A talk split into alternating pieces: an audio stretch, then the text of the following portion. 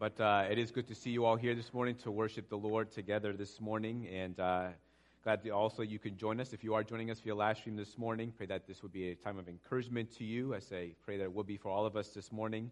Uh, let me give you just a, um, some announcements. I'll try to be very quick with these uh, before we go to the Lord and worship Him through some songs this morning. Uh, first, um, I did send a, a, newsletter out this week, but in case you did not receive them, um, we are uh, giving everybody the option to uh, remove their masks uh, while they are, are, seated and maintaining social distancing.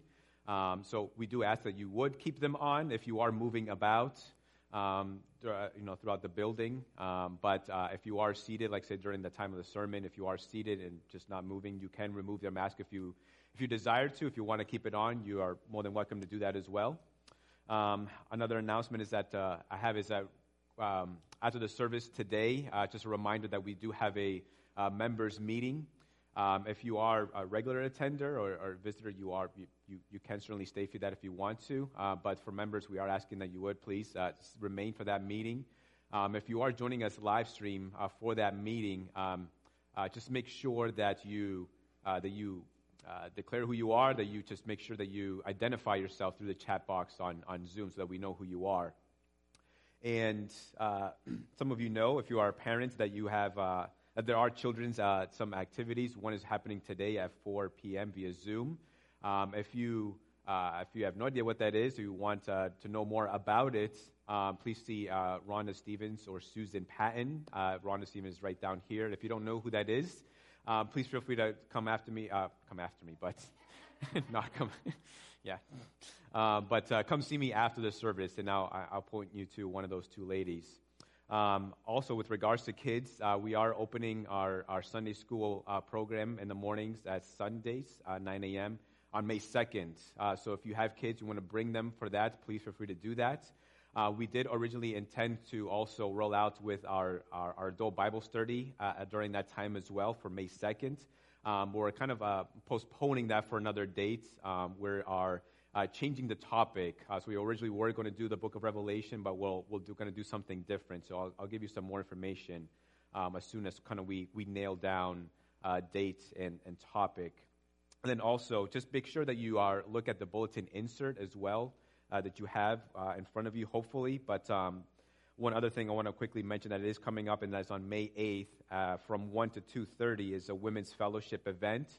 Um, make sure you look at that bulletin because it tells you whether if, if it'll be at the church or if it'll be at, uh, at my house. If that's the case, then I will be kicked out of my house. Uh, but um, pay attention to that. It'll be determined on the, the, what the weather is like. So, so those are the announcements I have. Let me read to us our call to worship this morning, found in Psalm 9, verses 1 and 2.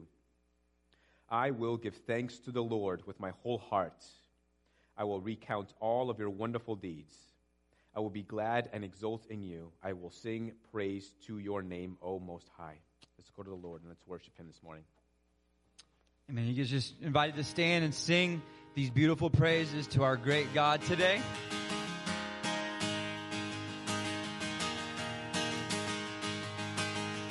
Before the world was made, before you spoke it to me, you were the King of kings.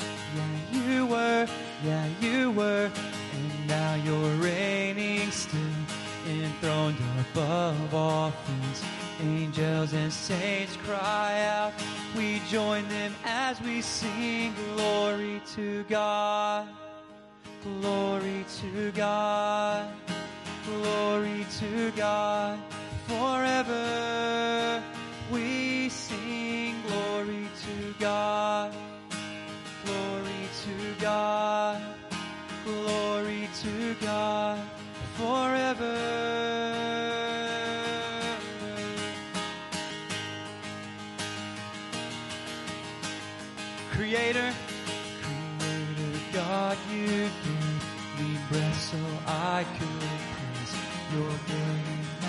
matchless name all my days, all my days. So let my whole life be a blazing offering, a life that shouts and sings the greatness of our King.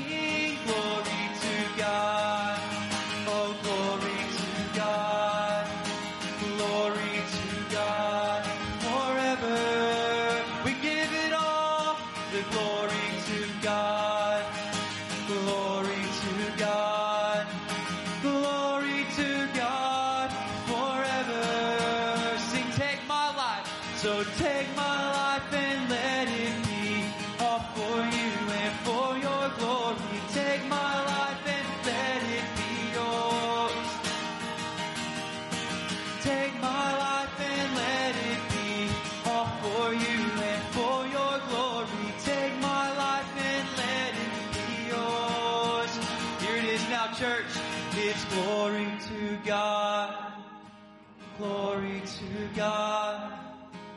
Glory to God forever. All the glory to God. Glory to God. Glory to God forever. Sing, take my life, take my life and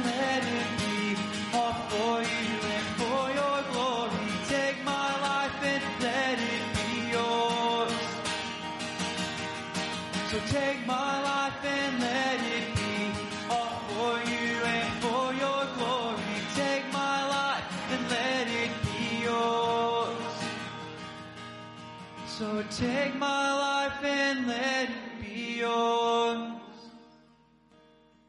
So take my life and let it be yours.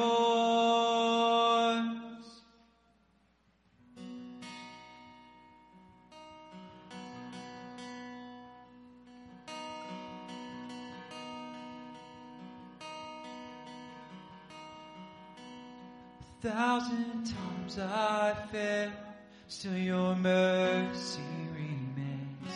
And should I stumble again, still I'm caught in your grace everlasting. Your light will shine when all else fades, never ending. Your glory goes beyond all fame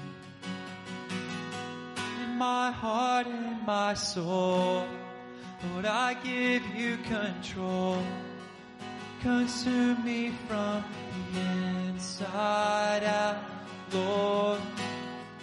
Let justice and praise become my embrace.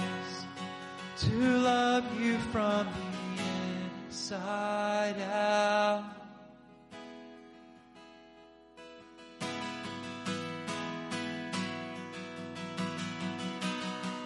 Your will. Your will above all else. My purpose remains. The art of losing myself in bringing you praise everlasting. Your light will shine when all else fades, never ending. Your glory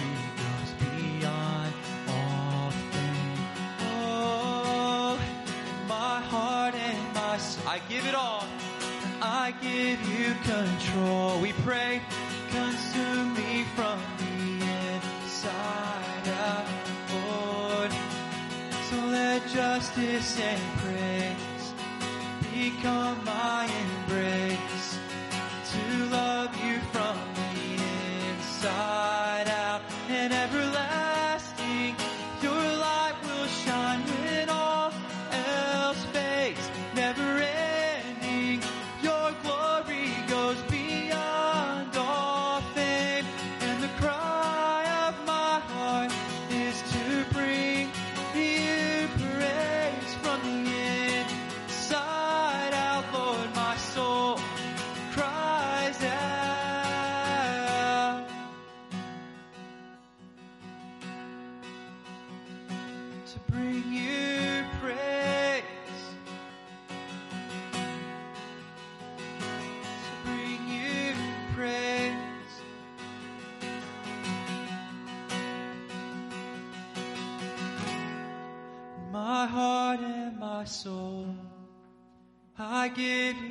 Control. Consume me from the inside out, Lord. Let justice and praise become my embrace. To love you from the inside out and everlasting. Your light will shine when all else fades, never ending. Your glory goes beyond all fame, and the cry of my heart is to bring you praise from the inside out, Lord. My soul cries out from the inside out, Lord, my soul, it cries out.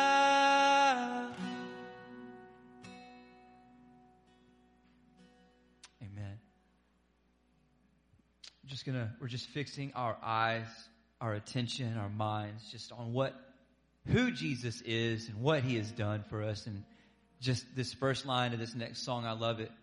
I cast my mind to Calvary. And I love, that, I love that part of singing together is we're just helping, we're reminding each other what our story is, right? And how beautiful and powerful is that? Just reminding each other, hey, there's a cross, there's forgiveness, there's grace, there's an empty tomb. We just remind each other by singing. And one of the things the Bible says, one of my favorite things, we're not just singing to God, we're also singing to each other. Just, just a crazy, beautiful, powerful thought if you think about it. So that's why corporate worship is so powerful. And uh, we're just reminding ourselves today of what our story is in Jesus, the hope that we have in Jesus. Whatever you brought into the room, whatever you're facing, whatever you're struggling, we just reminding each other today that there is hope, that there is life, that there is joy, that there is peace. These things are possible in Christ because of the cross, because of the empty tomb. Amen. Let's just do this together. I cast my mind to Calvary, where Jesus bled and died for me. I see his wounds, his hands, his feet, my Savior on that cursed tree.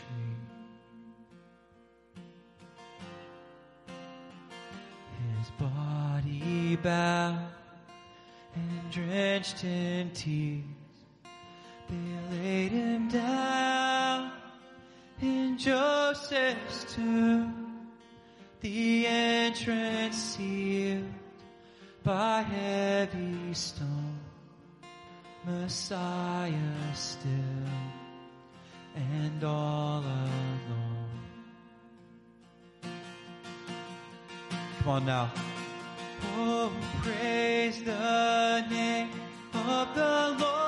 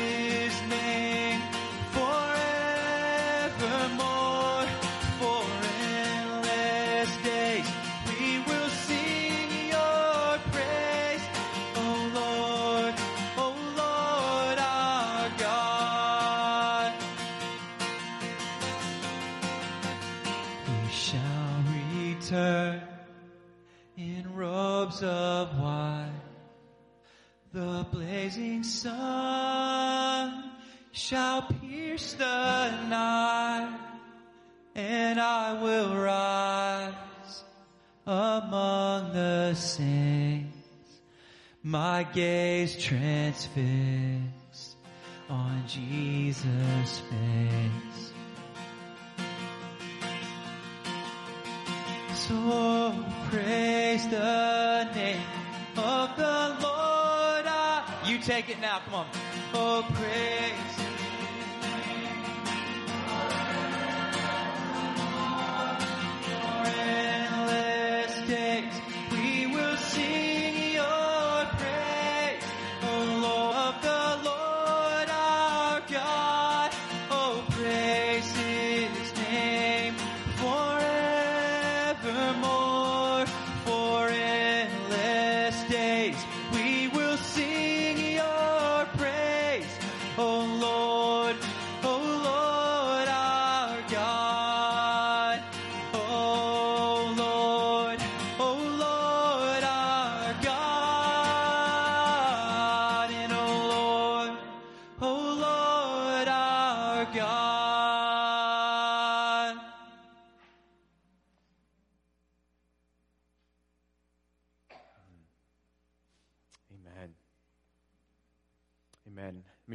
Read us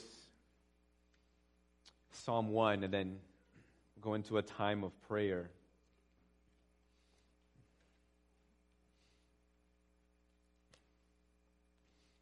Prayer will be a little different this morning. I'm going to attempt to introduce a little variety, and what better way than to read a psalm and sort of uh, use that as a way, as a kind of a fodder for prayer. Let me read Psalm 1, and then we'll transition to a time of prayer. Psalm 1 says, Blessed is the man who walks not in the counsel of the wicked, nor stands in the way of sinners, nor sits in the seat of scoffers, but his delight is in the law of the Lord, and on his law he meditates day and night. He is like a tree planted by streams of water that yields its fruit in its season, and its leaf does not wither. And all that he does, he prospers. But the wicked are not so, but are like chaff that the wind drives away. Therefore, the wicked will not stand in the judgment, nor sinners in the congregation of the righteous. For the Lord knows the way of the righteous, but the way of the wicked will perish. Let's go to the Lord and let's pray.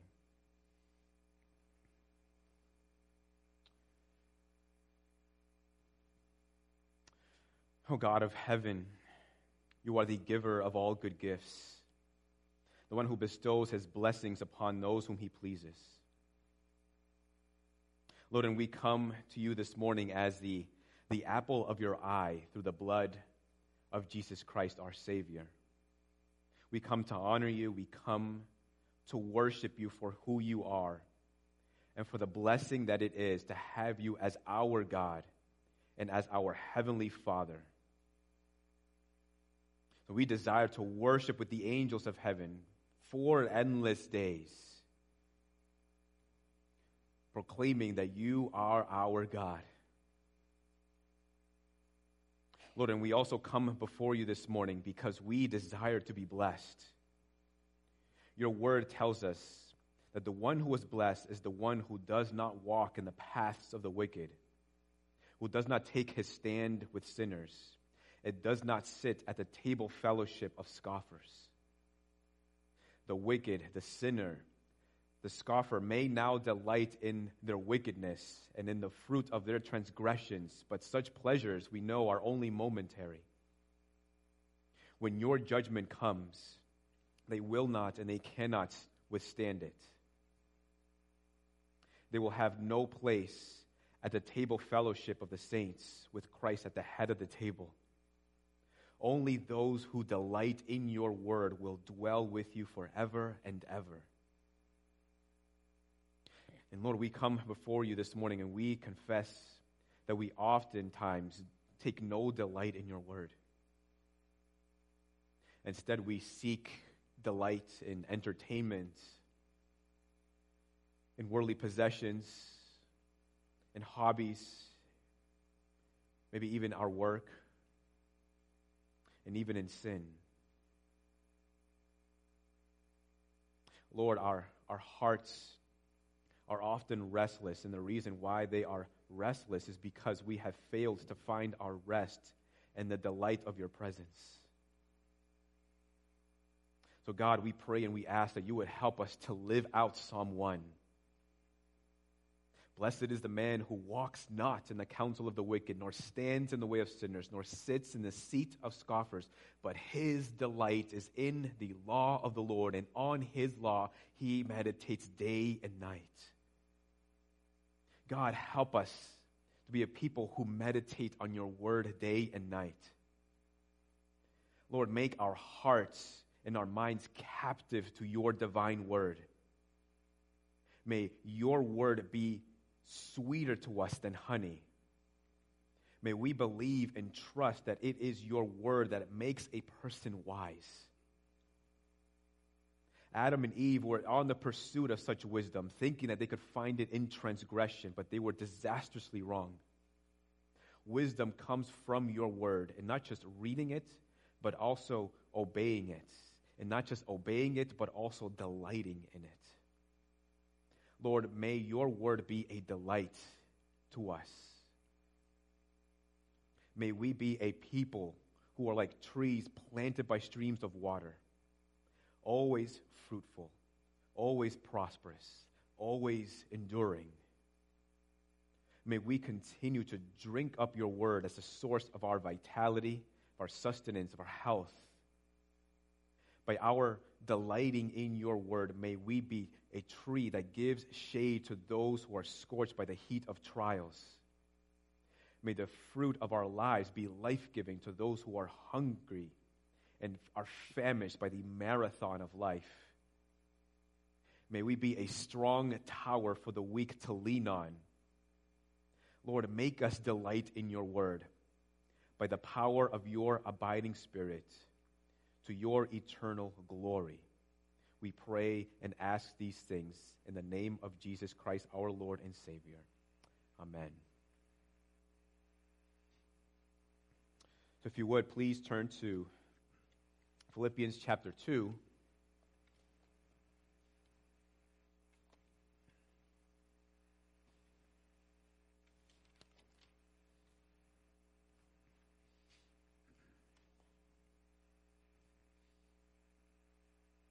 Philippians chapter 2, we'll be reading verses 1 through 4.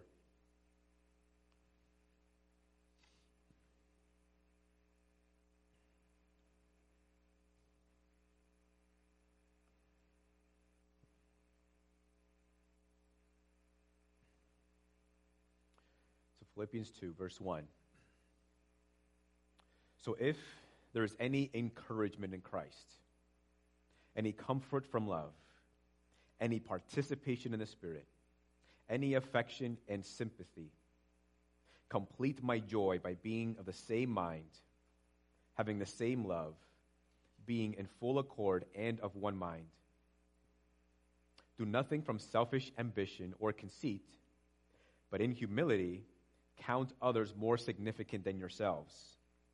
Let each of you look not only to his own interests, but also to the interests of others. This is the word of the Lord.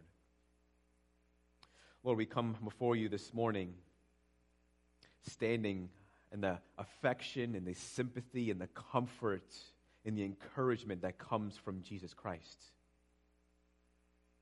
Lord, and we pray for more encouragement, for more affection, which we know are available to us because you freely dispense it to all those with whom you are pleased with. So we pray that you may comfort us and encourage us. We pray that you may also correct us, Lord. And with that correction, that you would also mingle it with your comfort that comes in Christ.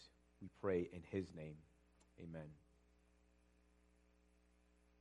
So, my my youngest is well into the, uh, the why phase.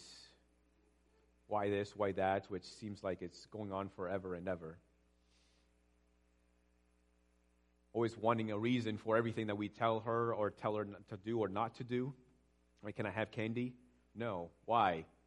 And I could go on and tell and say, well, because it's not time to have candy, because it's almost dinner time. I could say, well, because uh, I, I, don't want you to have, I don't want you to have too much because I want you to take care of your teeth. I could say I don't want you to have any because I don't want to always give you what you want because you'll never learn discipline and self-control. Right? I could say all those things, but what I often say is because I said so.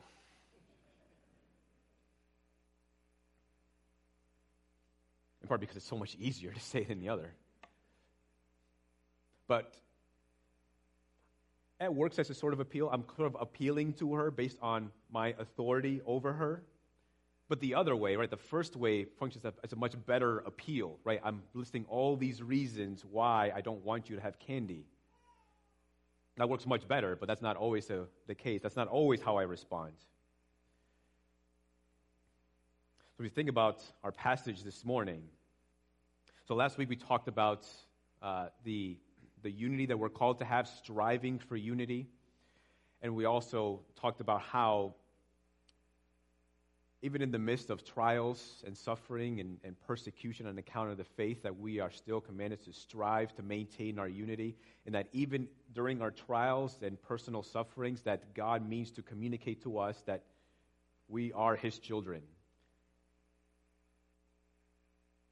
But the overarching uh, imperative or command is to let your manner of life be worthy of the gospel of Jesus Christ. That's the, the, the command that hangs over the previous section that we looked at last week, hangs over this section and continues even on to the middle of chapter 2.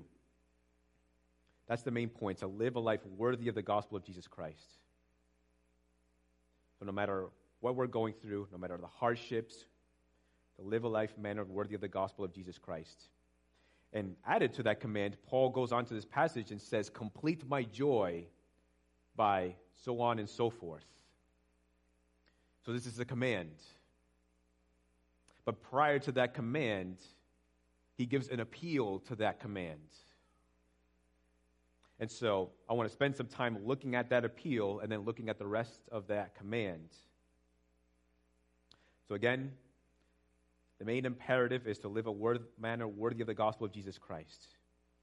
And he begins here in chapter 2 saying, If there is any encouragement in Christ, any comfort from love, any participation in the Spirit, any affection and sympathy, complete my joy.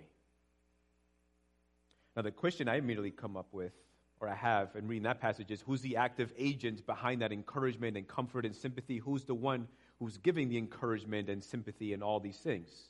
One answer might be it's the church, right? So if there's any encouragement and comfort and sympathy among God's people.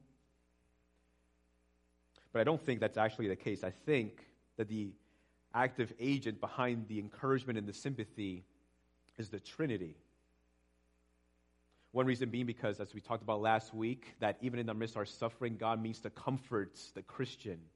God means to sympathize with the Christian. And so I think Paul's continuing on that theme and talking about the encouragement of Christ.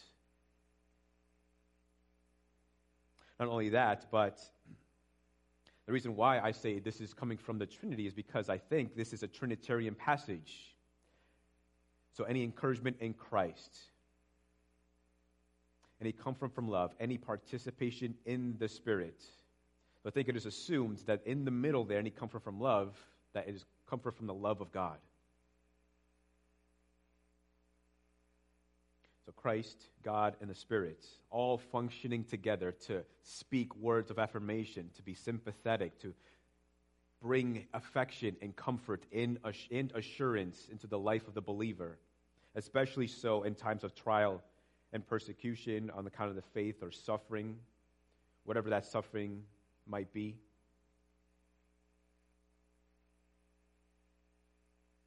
And so the encouragement in Christ is really better understood as a comfort that comes from Christ.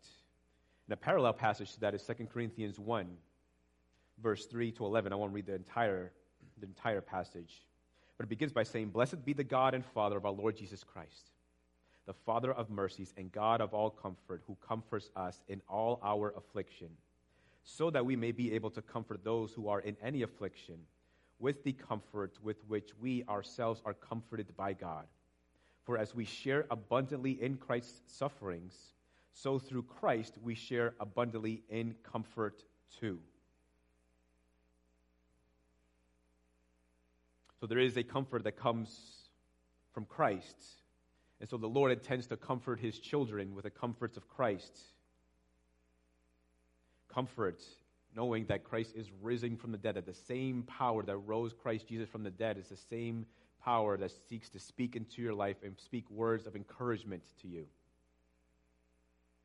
In times of trials, there is encouragement coming from the fact that in Jesus Christ you have an eternal hope and future deliverance. So, there's any comfort or any encouragement in Christ, any comfort from love, from the love of God. Romans 5 3 tells us that we rejoice in our sufferings, knowing that suffering produces endurance, endurance produces character, and character produces hope. And hope does not put us to shame because God's love has been poured into our hearts through the Holy Spirit who has been given to us. Jonathan Edwards says that God's love is an ocean without shores or bottom.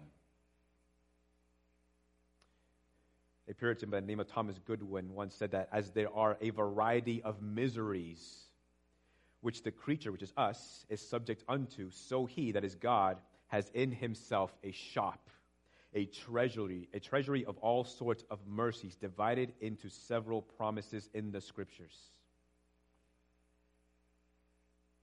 It's one of the reasons why we've been given our Bible.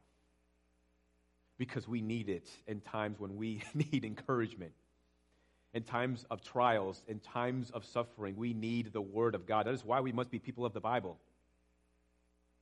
You need to know the promises of God. And one way to find encouragement in times of trials is to go to the scriptures, seek out the promises of God, and, and pray those promises of God back to God. Because God cannot deny the very promises that He's promised you in His scriptures.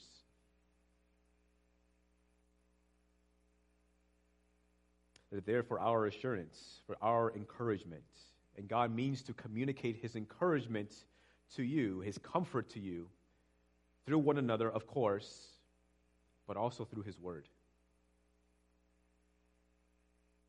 Continues, if there's any participation in the Spirit, in other words, if there's any fellowship or communion in the Spirit of God. In other words, if you truly have the Spirit of God residing with you, if the Spirit of God is truly dwelling in the church, it's what he's pointing to. there's any affection and sympathy. Here, affection is a showing of concern for someone's misfortune. And this is the kind of sympathy and affection that the Lord Jesus has for us. That when we are in trials, when we are in times of distress, that there is a concern on the Lord's part for our misfortune. Right? This is Paul is pointing us to the tender mercies and grace and compassion and love of the Holy Trinity that is available to us, that is given to us. In the Gospel of John, Jesus says that he loved his own even to the very end. That Jesus loves his people always and always and always. And just as Jesus promises to be with his church from now until the very end of the age, so his love is promised to be there as well. So we never need to fear that God or that Jesus, some, for some reason, withdraws his love from us when we are suffering. Because for him to withdraw his love from us would be a betrayal of his own love. It would be a betrayal of his own character, really.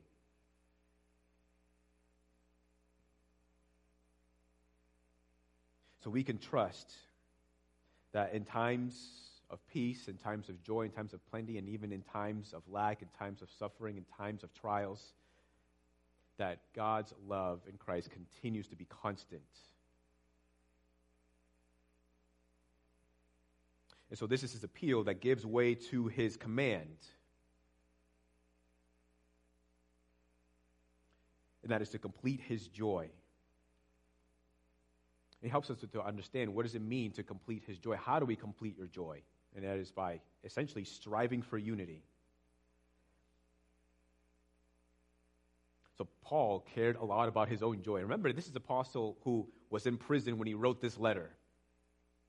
And yet we've seen from the very beginning of the letter that this man is full of a lot of joy. Joy in the church, joy in the preaching of the gospel that is happening outside of the prison walls. He is a man who is rejoicing in his salvation in Jesus Christ. And he is commanding the church to enhance his joy. So he finds so much comfort and so much joy in God's church that he wants to encourage the church to continue to strive for unity. So much so that if they were filled instead with factions, with division, with disunity, that would have been much more agonizing to him and much more tortuous than sitting in prison or even to be beaten and tortured by the Roman soldiers. But this is Paul. That was back then. He says, The church complete my joy. Well, we're not completing Paul's joy because joy is not here. I mean, or Paul's not here. So, whose joy are we called to complete? Well, one answer is that we are called to complete each other's joy. We're called to enhance each other's joy. There's nothing wrong in saying that every time I come to church on Sunday mornings, I'm looking to enhance my joy and being surrounded by other believers in Christ and seeking to worship Him and seeking to hear from His Word. I am pursuing my own joy as I strive for unity with my brothers and sisters in Christ. So we enhance and we complete each other's joy by striving for unity with one another. But it's not just a completing of one another's joy, but this is a completion of my joy. It's completing the joy of your elder pastors, who, according to Ephesians 4, is given, or Ephesians 3, to give to the church. No, Ephesians 4. Given to the church by Jesus Christ himself. It says, gave the apostles, the prophets, the evangelists, the shepherds, and teachers to equip the saints for the work of ministry, for building up the body of Christ until we all attain to the unity of the faith. The elder pastors are there, sort of officers of unity in God's church. And so when we are each striving for unity with one another, we are enhancing and completing the joy of the elder pastor. And just as, much, just as much as it would have been for the Apostle Paul, so much it would also be, right, for even for me to see the church filled with division and disunity.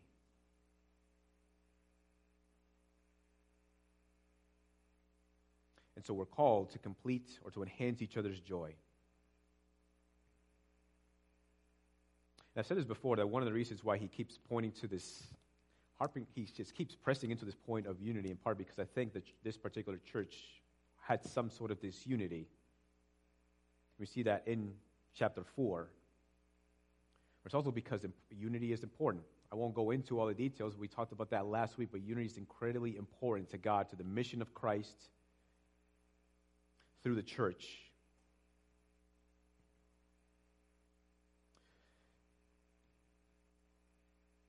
Paul says, if there's any of these things coming from God the Father, God the Son, God the Holy Spirit, then complete my joy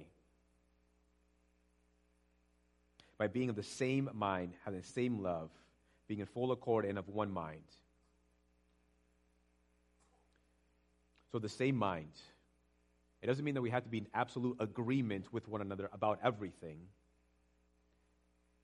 But the idea is Christian solidarity that we all have the same mentality. That is, that we have a Christ like attitude towards one another. A Christ like attitude towards each other is an attitude that always aims to show compassion and grace.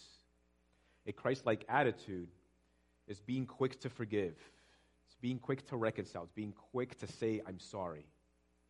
A Christ like attitude is being kind, and instead of assuming the worst in people and assuming the worst in people's intentions, is always giving somebody benef- the benefit of the doubt. A Christ like attitude is not making assumptions about people's intentions, about what people are doing. That leads to disunity. But a Christ like attitude always seeks to communicate. Because assumptions are oftentimes wrong. So we're called to have a Christ like attitude, being of the same mind. And we're called to also have the same love. Now, some of you may be aware that in the New Testament, in the Greek, the three, the three different words for love eros, phileo, and agape. And some will argue that each word is a different kind of love, depending on how it's used, it communicates the different kinds of love. I actually don't think I agree with that because actually the New Testament has those different words for love in the Greek, and uh, they're all kind of pretty used, used pretty synonymously. In fact, in ancient Greek literature, those words were used pretty synonymously. Now, what's helpful for us is that when it says that God loves us in the scriptures, it's always God's love.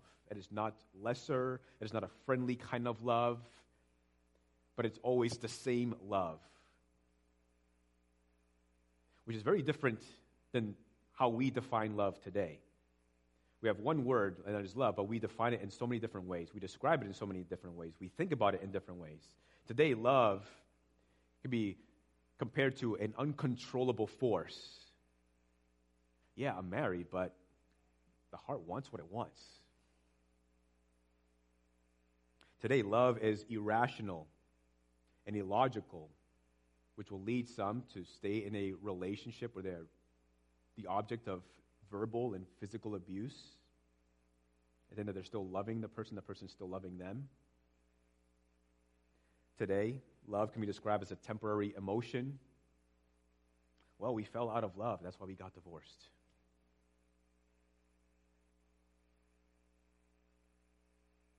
We use the same word to describe our affection for our spouse that we do for how much we like ice cream or a car.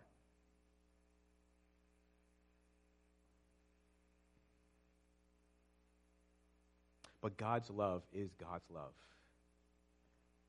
Love in the scriptures is love. And that's encouraging because you never need to worry that God, for some reason, loved you today less than he did yesterday. Because God's love means his that God loves. It means that you can be assured that he loved you yesterday as much as he does today, and that he will still love you the same tomorrow. And that we are called to have the same kind of love. That tomorrow I'm not going to love you less than I do today. That even if you sin against me, it doesn't decrease my love for you. That my love isn't determined by what you do or cannot do for me. Because my love will always be the same. And that's the same, that's the kind of love that the scriptures are commanding us to have.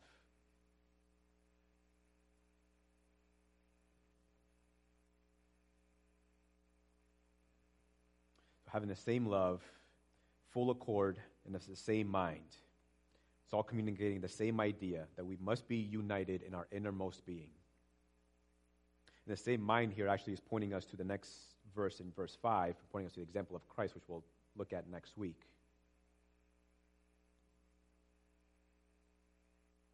The passage continues Do nothing from selfish ambition or conceit, but in humility count others more significant than yourselves let each of you look not only to his own interests, but also to the interests of others. In other words, don't be selfish. Now, I keep pointing us to the context here in, in the book of Philippians and thinking about what's going on in the passage. And Right, these are the people who made up the Philippian church, right there. Many of them were Roman citizens, and Roman citizens, or the culture of Romans, was pretty much an honor culture. They were after the prestigious titles in those positions of honor. They were looking to get ahead in life. And so, the idea here is that stop being so focused on one's pers- your personal pursuit of honor. Don't look at another person as a means to your own end.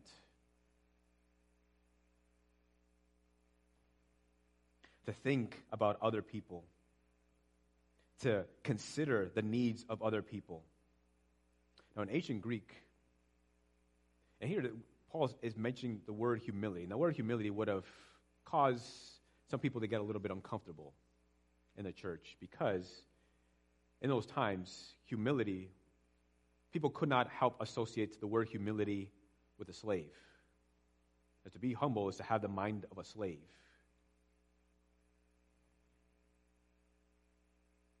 As opposed to the Roman pursuit of honor.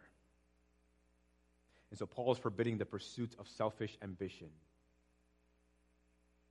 But instead, he said, as commending the church to be humble. Humility is a right, having a right assessment of yourself and also counting others as more significant than yourself. Now, let's be clear, it doesn't mean that you are thinking less of yourself. It's not debasing yourself, but it means you're thinking less about yourself and considering the needs of others. It's thinking more about others. Now, to this church,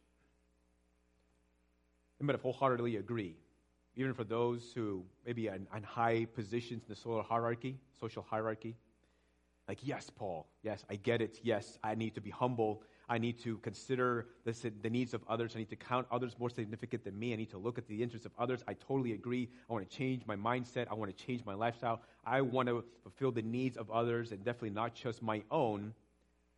until they realize that the next person sitting next to them is a slave. Right? Because in the social hierarchy in that time, well, if, if, if I'm up here, a slave technically is all the way down here. So, what Paul is saying when you consider somebody more significant than yourself, it's not just elevating them to the same position that you are, that you think you're at, but it's even going further and making them even higher.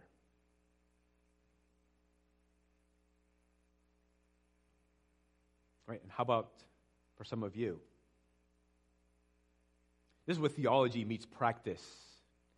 Right? We might affirm everything that Paul is saying until maybe perhaps there's somebody in the church that we have clashing personalities. Maybe there's somebody in the church that perhaps offended you and you have yet to reconcile with. Right? The scriptures is saying, making no exceptions. It means you're called to count the person more significant than yourself.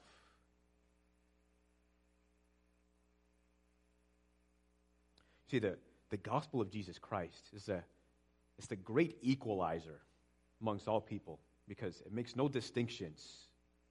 The Jew or Greek, Gentile, no matter what your background is, no matter what social standing you're in, no matter whatever it is, the gospel make no, makes no distinctions.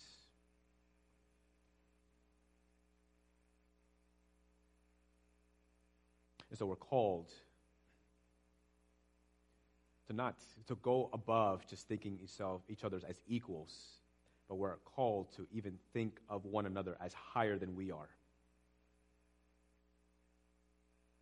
To think about ourselves less and think more about others. And one of the reasons, perhaps, why putting ourselves before others or putting others before ourselves might be difficult might be because, well, we, we might think that, well, nobody else will really care for me if I don't. But if we are all walking in humility, then we never need to worry about taking care of our needs because nobody else will.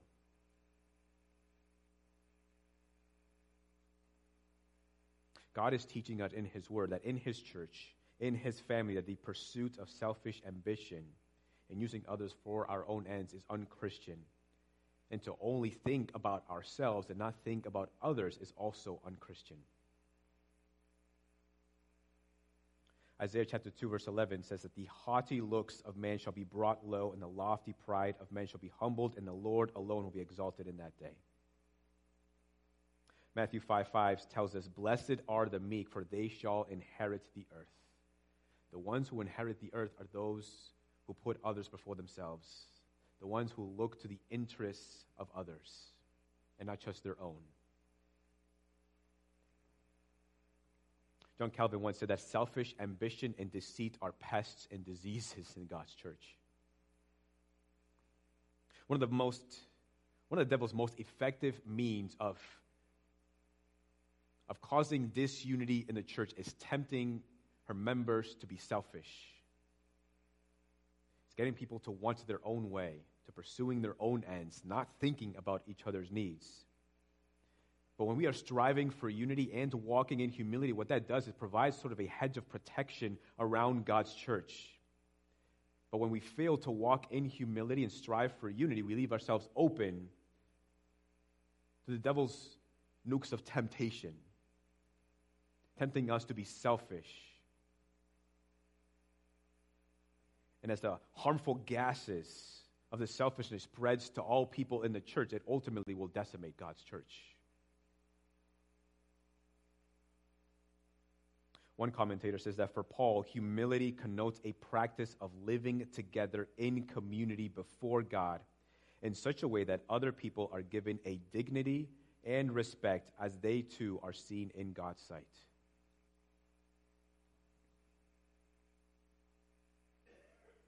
If I can add to this definition of humility. So, humility is having a right assessment of yourself, counting others more significant than yourself, and it is also seeing one another through the lens of Christ.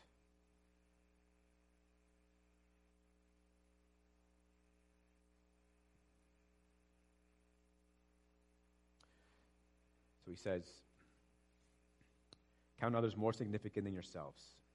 Let each of you look not only to his own interest, but also to the interests of others. So that passage affirms the fact that we're not called to debase ourselves. Right? Paul has a category here, the scriptures have a category here for not only thinking about and looking to our own interests. That's okay, but it's also including the interests of others. And the idea here is that there's intentional effort.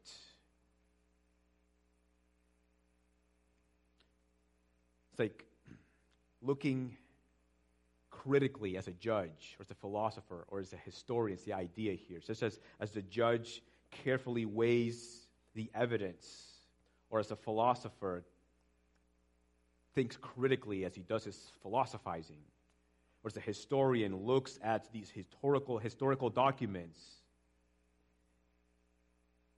So, in the same way, we are to make an intentional effort to look to the interests of others. And this is what humility, humility looks like in practice. Now, how do you make such an intentional effort? What are some practical ways that you can make some intentional effort at looking to the interests of others? One way is by prayer. But first of all, you got to pray. And second, if your prayers mostly consist of prayers for yourself, that's fine. You need to pray for yourself. But if you're always praying for yourself, you're never thinking about other people. But I guarantee you, if your prayers, if many of your prayers consist of praying for the needs of your brothers and sisters in Christ, then I guarantee you, you'll start thinking more about others. Another one, easy, spend time with people. Have them over for dinner. Go out for a cup of coffee with others. Another way is just simply asking. There's nothing wrong with asking somebody and saying, hey, you have anything you need this week? Anything that you could use a, a hand with? Start thinking about one another as siblings, right? And stop thinking about one another as people who just simply come together uh, to the church. When the Bible says that the church is the household of God and that we're all brothers and sisters in Christ. 1 Peter 5, verse 5 says, Clothe yourselves, all of you, with humility toward one another. For God opposes the proud, but gives grace to the humble. Humble yourselves, therefore, under the mighty hand of God, so that at the proper time he may exalt you, casting all your anxieties on him because he cares for you. Anxiety keeps us fixated on ourselves thinking about what we need, what we need to get done, what our desires, our wants, these things that need to happen in our life. It's very, very insular. And the answer, according to 1 Peter, is to cast those anxieties upon the Lord. You can do that because He cares for you. Whenever we get so fixated on ourselves, I understand, right? We have needs that we have to take care of, but we get so insular, there's no room for us to think about others. The answer is to cast those anxieties upon the Lord. And that liberates you, that frees you up to also think about others and think about the needs of others. So, to conclude, I want to quickly just return to this appeal that Paul makes.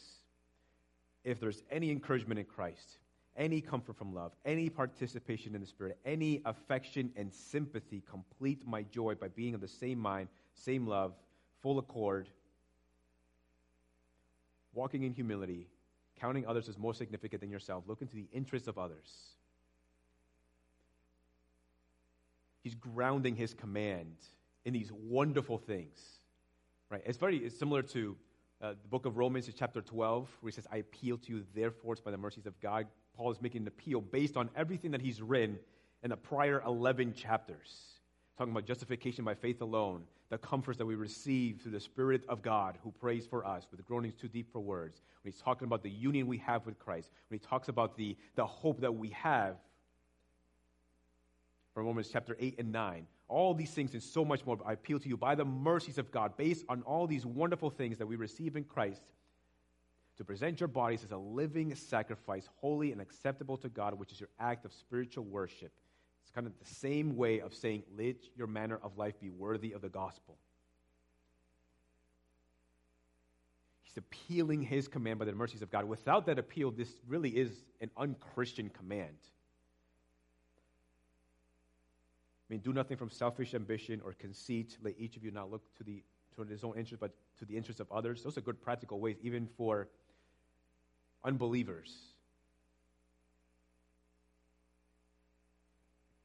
But he makes his appeal to the mercies that are ours through Jesus Christ. So if there's this, if there's encouragement, if there's comfort, if there's any participation in the Spirit, it's almost kind of it's almost kind of rhetorical. Like, of course there is these things in the Spirit. Of course there is these things in Christ. Of course there is these things in God. It's like my daughter this morning who's asked her mom, Mom, can I have some chocolate because you love me? It's like, how do you argue with that? And that's the idea here. Paul is not wanting to, and he's not inviting us to a conversation, to an argument. It is, yes, there is encouragement in Christ. Of course, there's encouragement from the Holy Spirit of God. And if there are these things, which there are, then do these things. This is my appeal to you. Walk in unity, walk in humility. And so the appeal is incredibly important.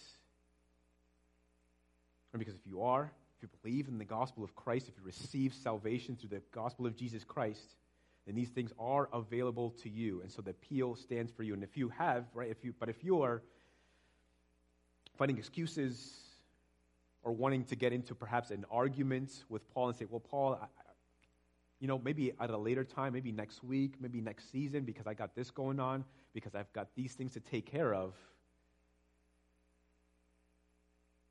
And there might be something wrong with your heart. Because this is the, an appeal without any excuse. This is an appeal that is not leaving any room for any arguments or any exceptions.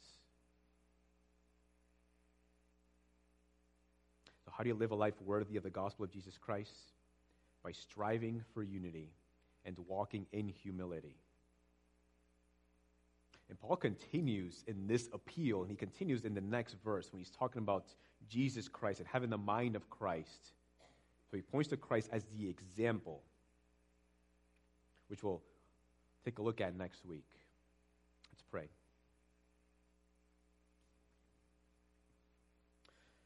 Lord, you are a good God. We thank you for the incredible comfort and encouragement that we have that is available to us. Lord, and we want to we want to strive for unity and we also want to walk in humility because of the wonderful things that you have done for us in Christ and because of the wonderful things that you give to us in Jesus Christ. So help us to remember this appeal. Help us to remember the gospel and what Christ has done for us. And let that be the primary motivation for us to look to the interests of others and to count others as more significant than ourselves. We thank you, Lord. We trust you for these things. And it's in your name, Jesus, we pray. Amen. Let's just stand together this morning just for a few more moments and let's just reflect on what God is speaking and saying to us. Let's respond to it today together through song.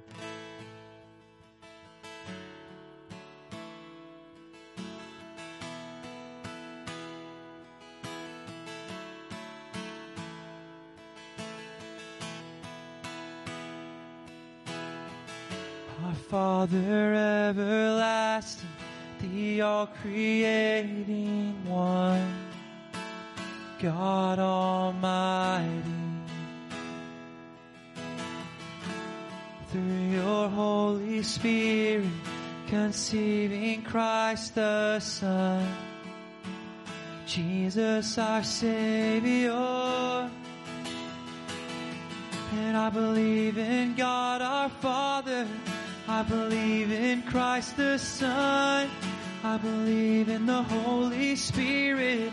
Our God is three in one. I believe in the resurrection that we will rise again. For I believe in the name of Jesus.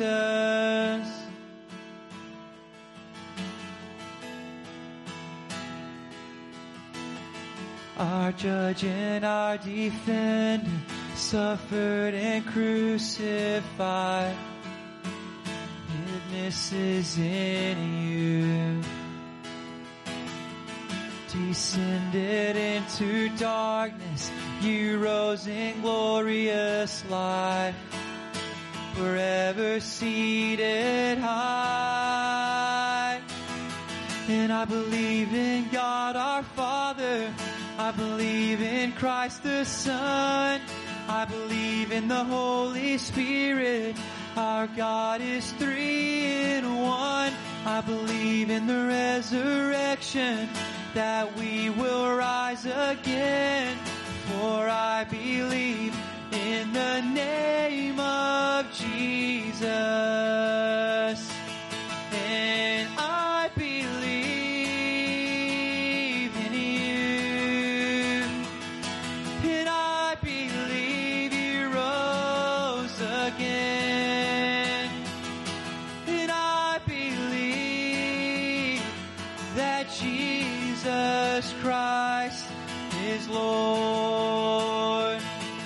Declare, I believe in you.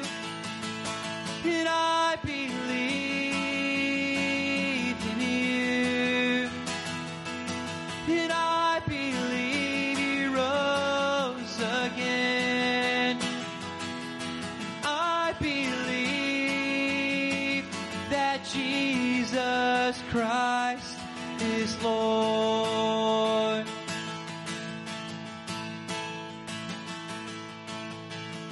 And I believe in life eternal. I believe in the virgin birth. I believe in the saints' communion and in your holy church. I believe in the resurrection when Jesus comes again. For I believe in the name of Jesus. Come on. And I believe in God our Father. You got it. I believe in Christ the Son. I believe in the Holy and our God is three in one. I believe in the resurrection that we will rise again. For I believe in the name Jesus. For I believe in the name of Jesus. For I believe in the name of Jesus.